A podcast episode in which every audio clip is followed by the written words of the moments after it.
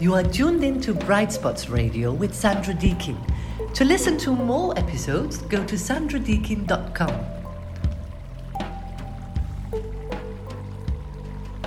Hi everyone, this is Sandra, and welcome to the first episode of Bright Spots Radio podcast.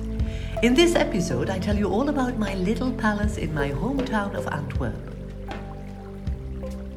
My flat is like my palace, and I always wanted to create something of my own. And it's in the heart of Antwerp. And um, well, they call it Antwerp South, and it's really a very trendy area. I love it because it's very bubbly. You, um, I love, I love people who dress nice because I've always been a lifestyle journalist, and I love just having my cappuccino here on my terrace or uh, outside at, a cafe, Den Artist, that's my favorite place, and then just watching all the beautiful people passing and the way they are dressed, they're very stylish. I, it's just so enjoyable. And um, yeah, that's why I love this place. Yeah. But tell me about the interior, because we're sitting here in your beautiful flat, and it has something oriental, right? Yes. Ah, because from when I was very young, I wanted to travel. I mean, I just took my backpack when I was 14 years old and I just traveled. I left for Europe and later it became Asia and Australia. And I've been traveling all around the world.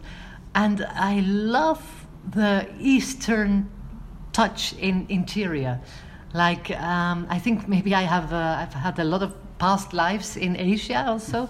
So what I did in this interior, I put a lot of a lot of pieces together um, from the places where I've been. There's this beautiful.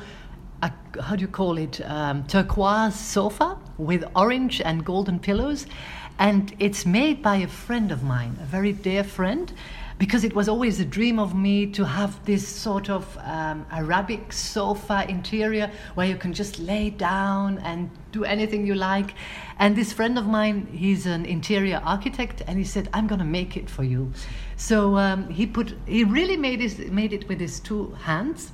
And what I feel is that when I sit in a, um, a specific place in this sofa, that I really get recharged. It's like and then Mary Diamond, the lady who is so known for her feng shui, she walked in one day in my apartment and she said, Wow, this sofa is amazing because you have a positive vortex here. Mm.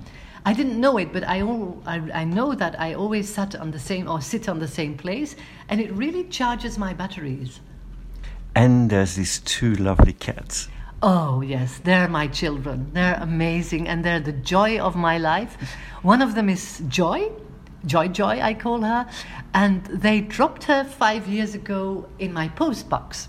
Now, this was a very special time because I was going those days through a huge transformation. I always lived in my head and I had to sink down more in my belly and that was quite a dark time because I went through a lot of fears because my life was changing and I didn't know what was happening. And then I discovered Joy, and she was so afraid. She's a little cat. She's gray and she's like a little tiger.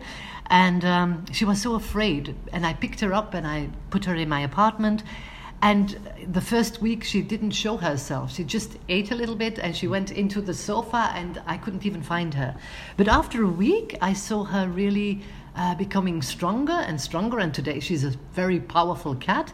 And um, she helped me heal my own fears because I thought if the cat can do it, I can do it. And then Winston is also very special because um, Winston now is about two and a half years old. And those days, I really, I'm, I'm 50 today, but I really was sort of saying goodbye of having children. I haven't got children, and I maybe, I was thinking like maybe it would be nice to have a child when I'm 47, uh, but it didn't happen. And my husband bought me Winston. And Winston is in a way like a little boy for me that I have to raise. And he's a Maine Coon. He's big. He, I think Joy can go into him three times. And uh, he's uh, the clown of the cats. They call the Maine Coons the clown of the cats. And he's so intelligent. He's very, he understands everything immediately. And he's always in for fun. He doesn't destroy anything, but if he can hide something or if he can play with something, he will. So those two cats are my, my joy, my real joy in life. You open up your palace from time to time. Yes. People uh, can be part of a workshop. How does that work? Well, um, it is my passion to empower people because I really believe that we are here and we live in times that we are all capable to live our highest potential, whatever that is for someone. I mean, you don't have to become the most famous pop star, but in your own in your own consciousness, you can live your brightest life. So, and I um, I started doing that the last 15 years or maybe all my life, I believed.